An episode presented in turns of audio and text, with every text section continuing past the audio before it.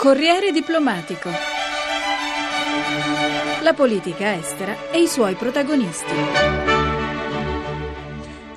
Corriere diplomatico questa settimana si occupa di una questione decisiva per le democrazie occidentali, la relazione tra sicurezza e libertà, il rapporto tra difesa degli interessi nazionali e la sfera privata dei singoli, un dilemma che genera una dialettica anche conflittuale tra responsabili politici e servizi di intelligence. Elena Viola ha intervistato uno dei maggiori politologi statunitensi, Robert Jervis, professore alla Columbia University di New York, in Italia per ricevere la laurea honoris causa dell'Ateneo Ca' Foscari di Venezia. Molte volte l'intelligence fallisce nel tentativo tentativo di proteggere i propri cittadini. Spesso ci sono contrasti tra l'intelligence e chi stabilisce la linea politica. Sono le singole agenzie come la CIA e l'NSA a decidere come e quando intervenire? L'intelligence, almeno negli Stati Uniti, non agisce mai da sola. Talvolta fa finta di farlo, ma solo per proteggere l'inquilino della Casa Bianca. Chi lavora in quell'ambiente è sotto stretta sorveglianza ed è molto disciplinato. Operazioni importanti non sono mai frutto di una sola agenzia. Alla domanda perché c'è sempre uno scontro tra l'intelligence e chi decide la linea politica, la risposta è che almeno in parte i politici vogliono certezza in quel che fanno. La posta in gioco per loro è altissima e quindi devono rischiare il meno possibile per avere un risultato positivo. L'intelligence invece vive di incertezze e situazioni complesse e quasi sempre ambigue. Sono più le volte che deve dire non siamo sicuri o forse sta accadendo questo o ci sono quattro opzioni diverse. Anni fa le tattiche di spionaggio erano più semplici, oggi le nuove tecnologie rendono tutto più complicato. Chi interpreta la documentazione raccolta? Uh, I dati sensibili ottenuti da agenzie di intelligence vengono interpretati da analisti qualificati che sono completamente diversi da chi raccoglie le informazioni. Questi possono essere tecnici che accumulano informazioni elettroniche, come anche agenti specializzati nel reclutare singole spie. Certo, anche loro si dilettano a valutare dati significativi, facendo innervosire non poco gli analisti esperti. Per lo più il materiale viene semplicemente raccolto e inviato a Washington per essere interpretato da un gruppo creato ad hoc per seguire il caso specifico. Anche tra queste due figure esistono molti conflitti. Secondo lei è necessaria una forma di regolamentazione, un modo per limitare l'intrusione nella vita privata delle persone? È diverso tempo che si fa questa domanda. Fino a che punto si può arrivare? qual è il compromesso tra assicurare la libertà civile e garantire la nostra sicurezza. È un dibattito che deve essere reso pubblico. Non so se è stato già affrontato in Italia o in Europa, ma negli Stati Uniti non abbiamo ancora portato questa disputa al Congresso, tantomeno l'abbiamo portata su una piattaforma pubblica. Sono molte le domande da fare. Quanta libertà sono disposto a sacrificare? Negli ultimi mesi si è parlato del fatto che negli Stati Uniti si comincia addirittura a raccogliere il DNA di certi cittadini. Secondo lei questo è oltrepassare il limite?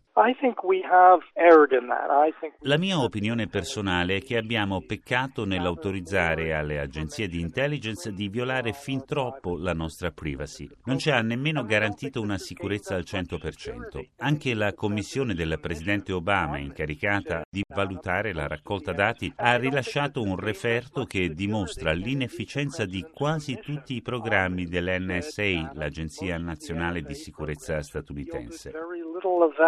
Secondo lei quanto è stato rischioso Datagate?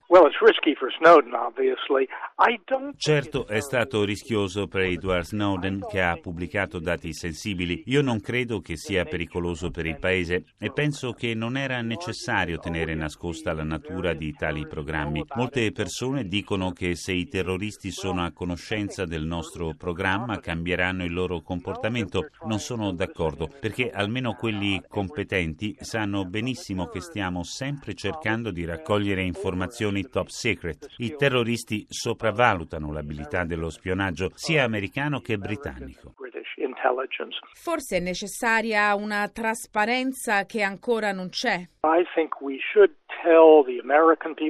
È necessario informare i cittadini statunitensi, ma anche quelli europei, sul genere di informazioni che vengono raccolte dalle agenzie di sorveglianza. Se il caso Datagate fosse stato veramente pericoloso per la sicurezza mondiale, ci sarebbe stato un cambiamento drastico nell'atteggiamento di Al-Qaeda ed altri gruppi di estremisti islamici dopo la fuga di notizie di Snowden. Invece i leader dell'intelligence americani non hanno comunicato nessun cambiamento. È sempre più polemica sulla raccolta di dati personali sui cittadini americani? I don't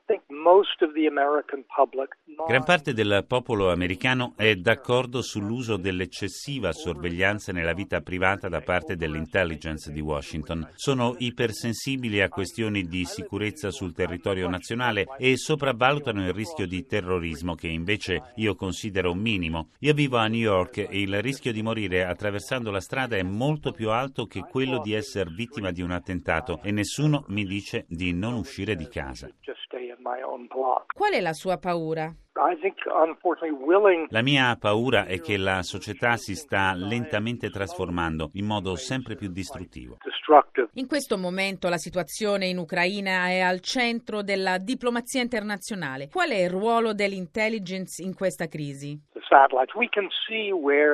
Abbiamo satelliti che fanno vedere dove sono posizionate le truppe e i carri armati russi, dove sono rispetto al confine con l'Ucraina dell'Est. C'è anche molta sorveglianza elettronica che capta diversi tipi di segnali, ma anche alcuni agenti sul terreno, ma certamente non a sufficienza. La cosa ideale sarebbe avere fonti in grado di interpretare il pensiero del presidente Putin, ma la nostra intelligence non è sicuramente in grado di fare ciò. Uno scontro tra la Russia e l'Ucraina, ma anche tra Mosca e l'Unione Europea e Stati Uniti. C'è il rischio di scatenare una nuova guerra fredda?